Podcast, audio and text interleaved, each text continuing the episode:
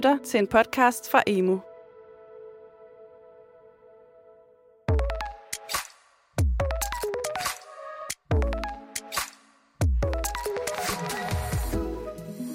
Velkommen til denne podcast om forsøgsfaget teknologiforståelse i folkeskolen, eller tech som vi siger mellem venner. I podcasten vil vi i fire episoder sætte fokus på undervisningen i de fire kompetenceområder, som er grundelementerne i teknologiforståelsen. Digital myndiggørelse, digital design og designprocesser, komputationel tankegang og teknologisk handleevne. Jeg hedder Anders Høgh Nissen. Velkommen til. I denne episode sætter vi især fokus på digital myndiggørelse – og vi skal både høre om de grundlæggende idéer bag, og om hvordan der er blevet undervist i det kompetenceområde i klasserne. Jeg har nemlig været ude at besøge fire af de 46 skoler, som forløbig har deltaget i tech-forsøget, og har talt med nogle af de lærere og ressourcepersoner, som gennem knap tre år har samlet masser af erfaringer med det nye fag. De optagelser vender vi tilbage til lige om lidt, men lad os varme lidt op med denne bid, hvor Iben Carlsen Money fra Holof Pile Skole i Odense fortæller om arbejdet med chatbots i undervisningen. De skulle chatte med den her Evibot, og vi var tydeligvis ikke de første, der havde arbejdet med det. Øhm, og øh, hun svarede ikke altid sådan specielt pænt igen, og blev faktisk næsten grænseoverskridende inde med mig, og nogle af dem måtte vi også lukke ned igen. Og det forløb kan man høre mere om lidt senere. Jeg har også besøg af to eksperter her i studiet, som skal hjælpe med at introducere til teknologiforståelsen generelt, og som kan sætte de fire kompetenceområder i perspektiv med udgangspunkt i de interviews, jeg har været ude og lave på skolerne. I den ene mikrofon er det Malte von Seested, der er pædagogisk IT-konsulent i Future Classroom Lab, Center for Undervisningsmidler på Københavns Professionshøjskole, og i den anden mikrofon har vi Mikkel Hjort, der er lektor og Ph.D. på VIA Læreruddannelsen i Aarhus og forskningsprogrammet for læring og IT ved VIA University College. Og lad os først høre lidt om, hvilken rolle de to eksperter har haft i tech-forsøget, og vi begynder med Malte. Ja, jeg har fungeret som det, der hedder fagudvikler, været med til at lave de øh, prototyper på øh, forløb, som man har arbejdet med i forsøget, og også siddet med i øh, reviewgruppen, som jo dels har kigget på, på øh, de forskellige forløb, der så er blevet lavet, og givet feedback på dem, men også kigget lidt på den sammenhæng, der er op igennem faget. Ja, og jeg er ligesom Malte siddet som, som fagudvikler og som, som deltager i reviewgruppen, Øh, og vi sidder også i reviewgruppen nu og samler op på, hvordan er vi egentlig blevet klogere af at, at lave de her øh, prototyper på undervisningsforløb. Så var jeg også med i sin tid til at beskrive øh, de mål, der er for faget, og, øh, og den læseplan og den undervisningsvejledning, der også ligger som, som styredokumenter for faget. Det er på sin plads at sige her som en slags rammesætning også for podcasten, at målet med den er at skabe en kobling mellem de aktiviteter og den praksis, der foregår ude i klasserne på den ene side, og så læseplanens mere teoretiske og deskriptive faglighed på den anden. Det handler altså ikke om, at vores to eksperter, Mikkel og Malte, skal sidde herinde og evaluere lærernes forståelse af begreberne i teknologiforståelsen, eller give karakterer til deres afvikling af undervisningsforløbene. Ideen er at diskutere og perspektivere de fire kompetencer med udgangspunkt i lærernes erfaringer fra forsøgsskolerne og forhåbentlig inspirere andre lærere til deres undervisning, som Mikkel også siger. Ja, altså jeg håber jo først og fremmest, at man får en større forståelse for lige præcis koblingen mellem det, der sker konkret i klasselokalet, og så de tanker, der ligger bag. Så det vil sige, det, det både handler om den overordnet forståelse af, hvad skal det her fag, men også hvordan skal det her fag fungere i en praksis, og hvordan kan de her kompetenceområder udspille sig i praksis, og, og hvordan hænger de sammen? Nu er dette jo den første af fire nye podcast-episoder om de fire kompetenceområder. Og selvom vi går ud fra, at de fleste, som lytter, har en faglig interesse, og derfor nok ved lidt om tech-forsøget på forhånd, så tror jeg, det vil være en god idé at bruge lidt ekstra tid på introduktion til selve faget. Og det er Malte von Seested, der lægger ud. Det er jo sådan, at teknologi er blevet allestedsnærværende i vores samfund, og derfor kan vi ikke bare lade være at forholde os til det. Teknologiforståelse, det er et øh, forsøg på at forholde os til den teknologi, der er overalt, øh, men at gøre det på en faglig måde, øh, som handler om at jamen skal vi kunne forstå teknologien, så skal vi også selv kunne lave ting med teknologien. Vi skal ligesom øh, lege med teknologien, vi skal forstå teknologien, og vi skal selv skabe med teknologien for at få den her teknologiforståelse. Man kan sige, at præmissen for faget er, at, at teknologi er, er lige så væsentligt at kunne forstå og kunne handle med, som, som det at kunne læse og det at kunne skrive og det at kunne regne. Så teknologi er en lige så væsentlig faglighed i skolen i dag. Den er lige så væsentlig for elevernes fremtid, både i deres private liv og deres relevans på arbejdsmarkedet. Så derfor kan man sige, at skolen kan slet ikke løse den dannelses- og uddannelsesopgave, som den har, uden at, at tage fat i teknologi. Og teknologiforståelse er, er det bud, vi har i Danmark på, hvordan er det, man i skolen myndiggør eleverne eller danner eleverne i forhold til den her teknologiske verden, de lever i. I TEK-forsøget der arbejder man med forskellige modeller for undervisning i teknologiforståelse, hvis vi skal være lidt mere lavpraktiske. Der er nogle skoler, hvor man arbejder med faget som selvstændig fag, og nogle, hvor man arbejder med at integrere teknologiforståelsen i eksisterende fag. Kan I fortælle lidt om de to forskellige modeller, hvad værdien øh, er ved, ved at se på de to forskellige måder at gøre det på? Indledningsvis kan man jo i hvert fald sige, at de to modeller er jo netop, som, som du siger, det er som fag, så er det jo et selvstændigt fag, hvor at vi arbejder med, med hele fagets kompetenceområde og gør det integreret i faget. Den anden model, hvor vi gør det i fag, der har vi nogle bestemte fag, hvor vi går ind og siger, jamen vi kan arbejde med teknologiforståelse i dansk, eller vi kan gøre det i billedkunst. Og så tager vi og kigger på øh, teknologiforståelse, kigger på, hvad er det for nogle kompetenceområder, hvad er det for nogle videns- og færdighedsområder, som giver mening at tage ind i faget øh, og arbejder med dem der. Udover at skolerne altså arbejder med en af de her to modeller, som fag eller i fag, så er forsøget også tilrettelagt, så man får afprøvet undervisningsforløb på tværs af klassetrin i indskolingen, mellemtrin og udskolingen, ikke i den enkelte skole, men altså hen over de 46 forsøgsskoler. Og nu sagde jeg lige undervisningsforløb. De er også kendt som prototyper. Kan I ikke også sige lidt mere om dem? Altså, hvordan er de forløb eller prototyper lavet, og hvordan er de blevet brugt, og skal de bruges ude på forsøgsskolerne? Prototyperne er jo, er jo næsten færdige undervisningsforløb, som, som de deltagende lærere og lærerteams har taget udgangspunkt i, når de har lavet deres undervisning. De er lavet af, af dem, der har siddet med i den gruppe, der har udarbejdet dem, og øh, det er alle sammen nogen, som på en eller anden måde har en særlig viden inden for et eller flere af fagområderne og, og kan, har kunnet bringe den ind.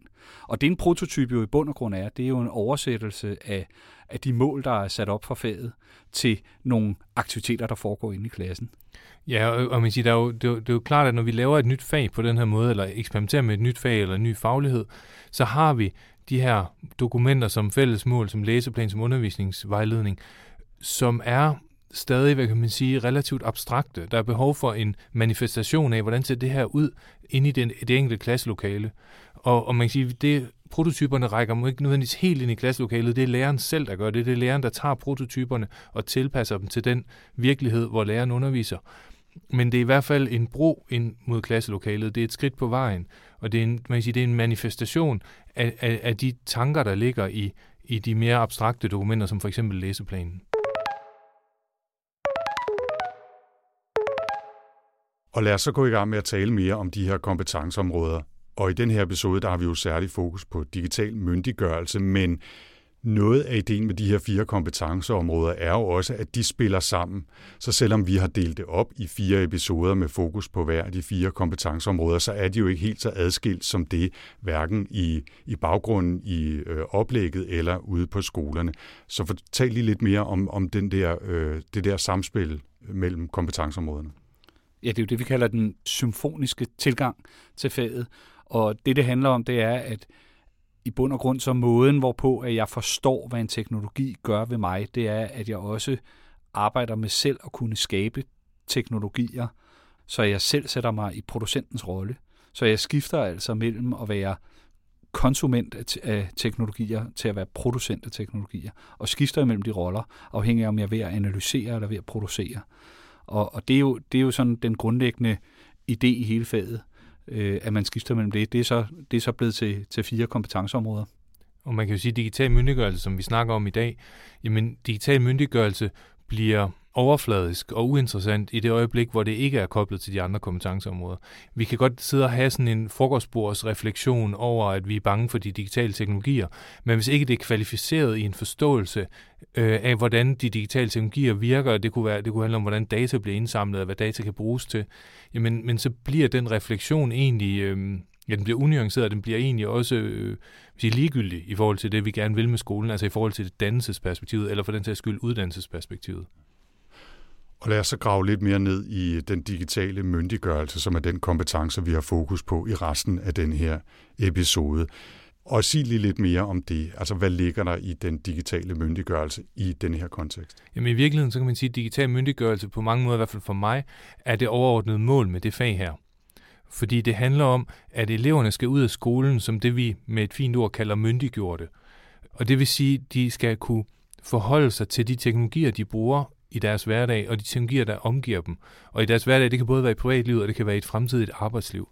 Og hvis ikke man kan forholde sig til den måde, man bruger teknologierne på, man sige, så kommer man til i hvert fald at opføre sig umyndiggjort i, i det her samfund, fordi teknologierne spiller så stor en rolle. Og det handler både om at være relevant i et arbejdsmarked, men det handler også om, hvordan er det, de her teknologier er bestemmende for det liv, jeg lever. Hvordan, I hvor høj grad er det teknologierne bestemmer over mig, og i hvor høj grad er det mig, der bestemmer over, hvordan jeg bruger teknologierne. Ja, man kan, man kan sige, hvad er det, vi skal med teknologien? Hvad er det, teknologien selv er sat i verden for at, at ville? Og hvad er det for nogle konsekvenser, den her teknologi har for os og for samfundet øh, ved at være her? Og det er det, det er det, vi gerne skal have ud af at være digitalt myndiggjorte.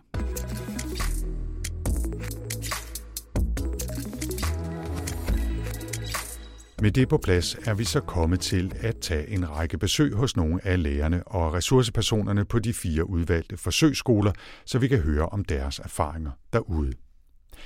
Vi lægger ud med at hoppe på lokaltoget mod Hundested, men springer af et par stationer før, nemlig på Vibeshus station. Derfra er det bare 10 minutters gåtur til Hundested skole, hvor vi møder Bjarne Langkilde, som her fortæller om et forløb med fokus på noget forholdsvis grundlæggende i den digitale hverdag, nemlig passwords. Og der kørte vi så også et, et område med indsyn til password, som jo er ret interessant at snakke om, fordi vi kender alle sammen, hvordan vi skal have password alle mulige steder, og den der dobbelthed i, at de fleste af os jo har øh, nogle virkelig elendige password. Det er jo det almindelige, at, at man har, det kommer eleverne også lynhurtigt frem til, at det var et svært område, og den der dobbelthed i, at man på den ene side øh, synes, at tingene skal være nemt, det skal være hurtigt at komme til, Øh, og samtidig skal man jo tænke det der password igennem øh, og prøve at bruge nogle af reglerne.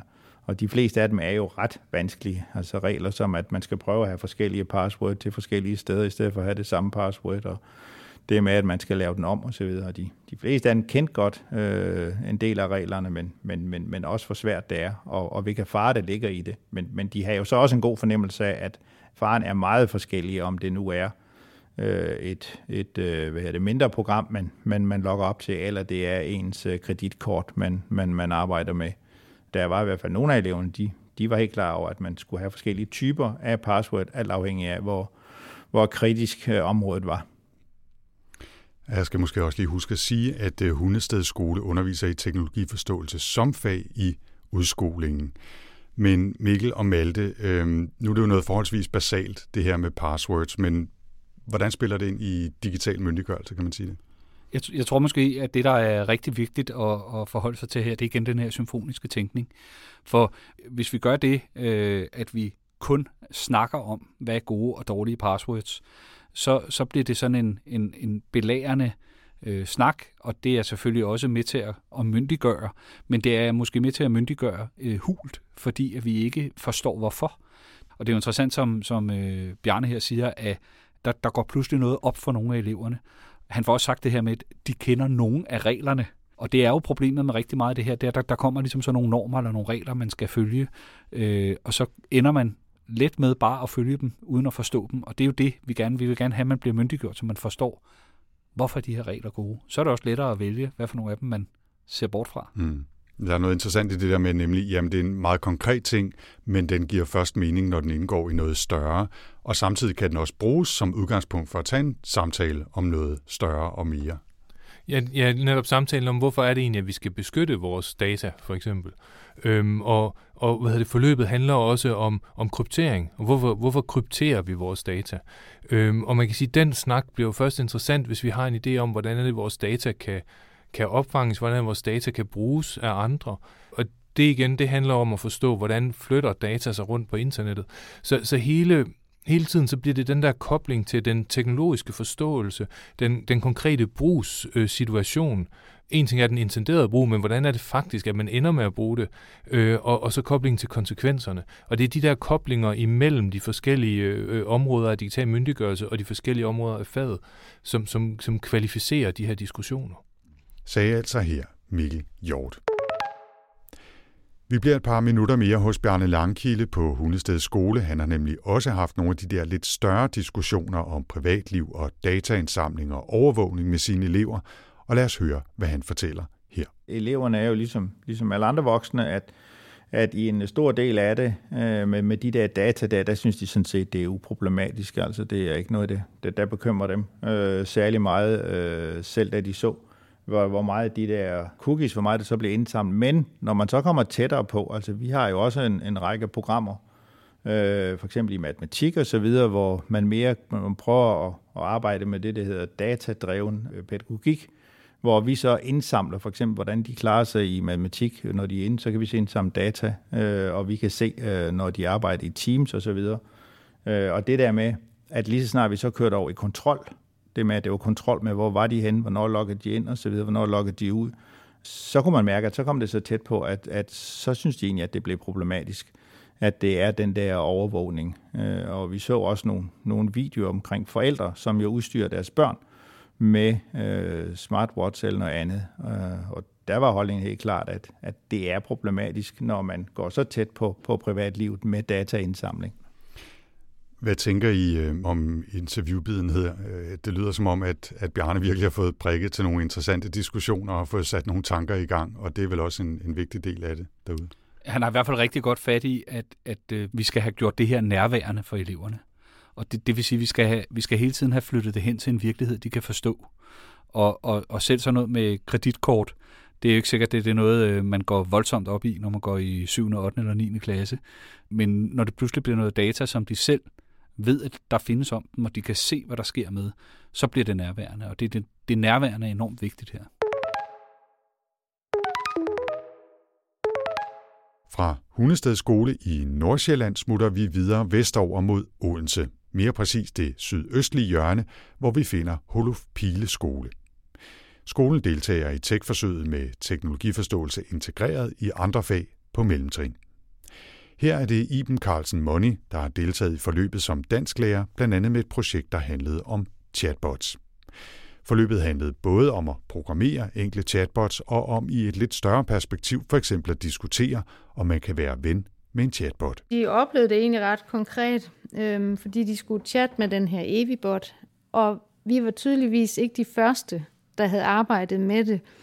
Øhm, og øh, hun svarede ikke altid sådan specielt pænt igen, og blev faktisk næsten grænseoverskridende inde med mig, og nogle af dem måtte vi også lukke ned igen, hvor vi snakker om, hvordan kan det være, at hun svarer sådan, øhm, og lavede også paralleller til Siri. Hvorfor svarer Siri, som hun gør øh, nogle gange?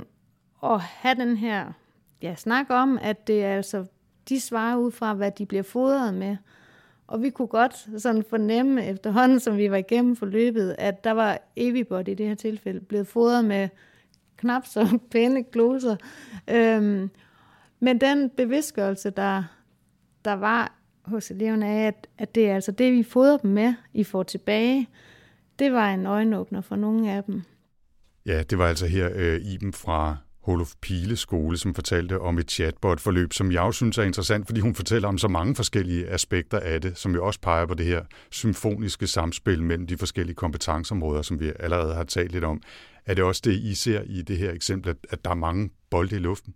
Ja, der, der, der er mange bolde i luften, og samtidig, men samtidig tænker jeg også, at det er faktisk et ret godt eksempel på, hvordan øh, teknologiforståelse er blevet integreret ind i et fag. Og, og nu, nu siger du til, spørger du til det symfoniske, og ja, fordi igen, vi kan godt tale om sådan hen over frokostbordet, de her chatbots, hvordan er det, de påvirker den måde, vi, vi taler med hinanden, og er det lige så godt som at tale med en ven? Men den samtale har behov for at blive kvalificeret af en, en forståelse af, hvad ligger der nede under en chatbot. Og, og, og det, man kan sige, de får de måske en begyndende forståelse af ved at prøve at programmere lidt i Scratch, og så bliver de overrasket over, hvor kompliceret det er at lave en chatbot, og så kan man sige, men det er jo heller ikke sådan, de chatbots, man møder på nettet er lavet, men det er en begyndende forståelse af, hvordan er sådan en chatbot faktisk bygget op af noget programkode i virkeligheden. Så flere forskellige elementer i virkeligheden, der spiller sammen i at være med til at skabe en digital myndiggørelse, hvis vi nu skal vende tilbage til det ord. Ikke? Jo, det er rigtigt, og, og det er i virkeligheden, programmeringen er jo, er, vil jo typisk sige, ligger i, i det kompetenceområde, der hedder teknologisk handleevne, ikke? men det kvalificerer diskussionerne i, det, i digital myndiggørelse i forhold til, hvilke konsekvenser har det for mig som person, at jeg møder chatbots på nettet for eksempel. Fra Holof Pile skole i Odense tager vi tilbage mod København, men drejer sydover, før vi når helt ind til hovedstaden. Vi skal nemlig ned og besøge Munkekærskolen i Solrød Strand, hvor man har undervist i teknologiforståelse som selvstændigt fag i indskolingen. Her er det Johan Jensen, der reflekterer over, hvordan man kan arbejde med digital myndiggørelse, også i de mindste klasser. De her børn, vi har med at gøre, det er jo indskolingen. Øh, de helt små klasser. De skal synes, det er sjovt. Og så skal de have undren. Tænke over, hvem trykker på knappen. Hvem, hvem er det, der tænder? Hvem er det, der slukker? I min verden er det for tidligt at begynde at tale om overvågningssamfund og sådan nogle ting, fordi så tør de jo ikke have noget legetøj på deres værelse. Altså, mener i stort set alt legetøj er der en eller anden dingenot, vi som voksne kan være lidt skeptiske overfor, og skal være lidt skeptiske overfor. Men det skal man ikke som barn, synes jeg. Det er vores voksne ansvar. Og vi skal ikke sidde, det er min holdning, at vi skal ikke som lærer sidde og skræmme og gøre dem bange for det, der, der er deres virkelighed. Mikkel og Malte, hvad er jeres tanker om den her udfordring, hvis det er en udfordring, som Johan fortæller om fra Munkekærskolen, altså med at takle nogle relativt øh, komplekse og, og store spørgsmål også i de mindste klasser? Det handler jo om, at for at få en digital myndiggørelse, som jo i parentes bemærket jo ikke kun handler om at være teknologi skeptisk eller, eller måske endda forskrækket. Øh, det handler om at kunne forstå teknologierne, forholde sig til dem på en analytisk måde at sige, hvad er det, de gør ved mig? Hvad er det, de gør ved det samfund, jeg er i? Og så videre. Og det er klart, at det abstraktionsniveau vil man jo aldrig, som Johan også siger, arbejde med i tredje, øh, første til tredje klasse. Jeg er også meget enig med hende i, at vi skal jo ikke skræmme børnene. Men det, at vi går ind og arbejder med nogle teknologier og nysgerrigt udfordrer dem, undersøger dem, finder ud af, hvad de kan, så er det også, at vi begynder at se, at de kan nogle gange gøre nogle ting, som vi måske synes er mindre heldige, eller som udfordrer os på en eller anden måde. Og så er det, at vi kan tage de diskussioner, og igen kan vi tage de diskussioner, ikke ud fra, åh oh, nej, teknologien kommer og ødelægger alt for os, men ud fra, her er min verden, her hvor jeg står, der kan jeg se de her udfordringer eller de her muligheder i teknologien. Og jeg tænker, det er en enormt væsentlig pointe, øh, som Malte har, og, og som Johan også har, at vi skal også begejstre de her elever. De skal, de skal synes, at teknologien også kan nogle enormt spændende ting. Fordi ellers så, kan vi sige, så lukker vi jo ned for teknologiforståelse allerede i første klasse, og vi lukker dem ude af, af en stor del af det liv, de egentlig skal ud og leve i. Fortalte her Mikkel Hjort. Man kan også lige knytte den kommentar til biderne her, at en del af formålet med hele folkeskolen såvel som forsøgsfaget teknologiforståelse, jo er, at eleverne ikke bare selv skal dannes som individer, men også dannes som borgere i samfundet. Det handler om digital myndiggørelse, men jo også om det, man så kunne kalde demokratisk myndiggørelse.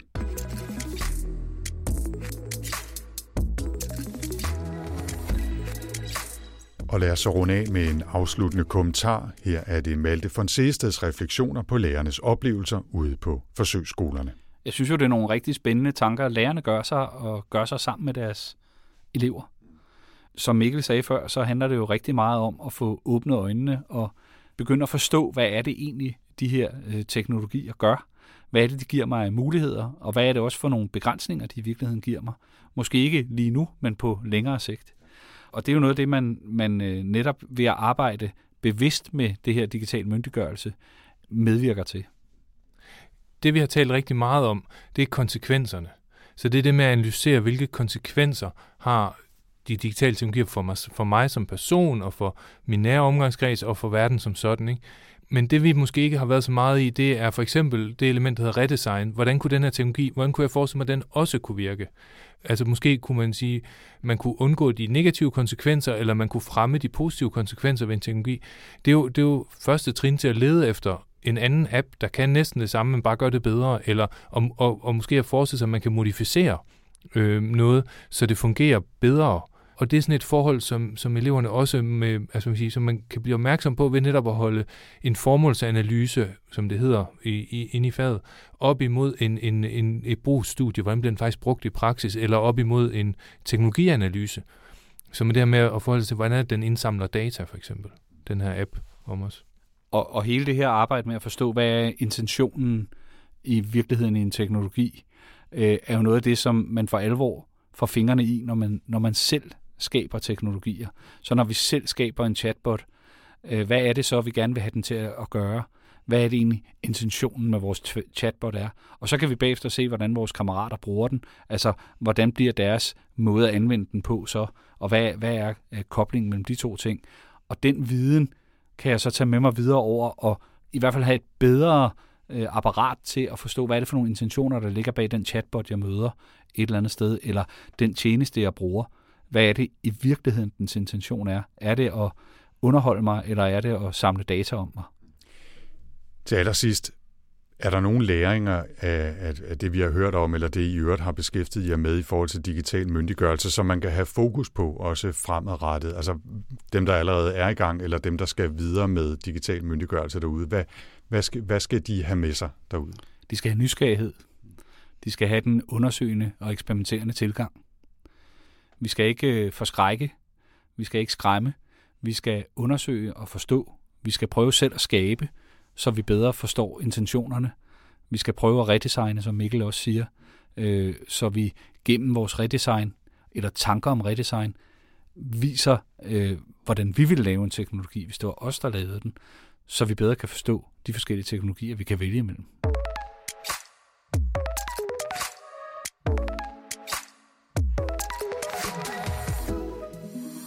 Og med det nåede vi i slutningen af denne episode af podcasten om forsøgsfagligheden teknologiforståelse i folkeskolen.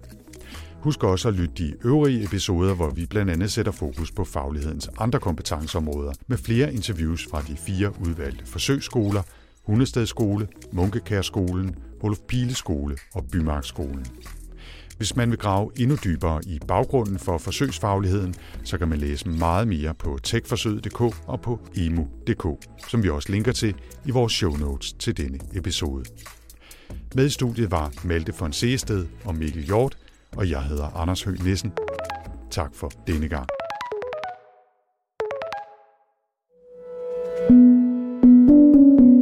Du har lyttet til en podcast fra Emu. Find mere viden og inspiration på emu.dk.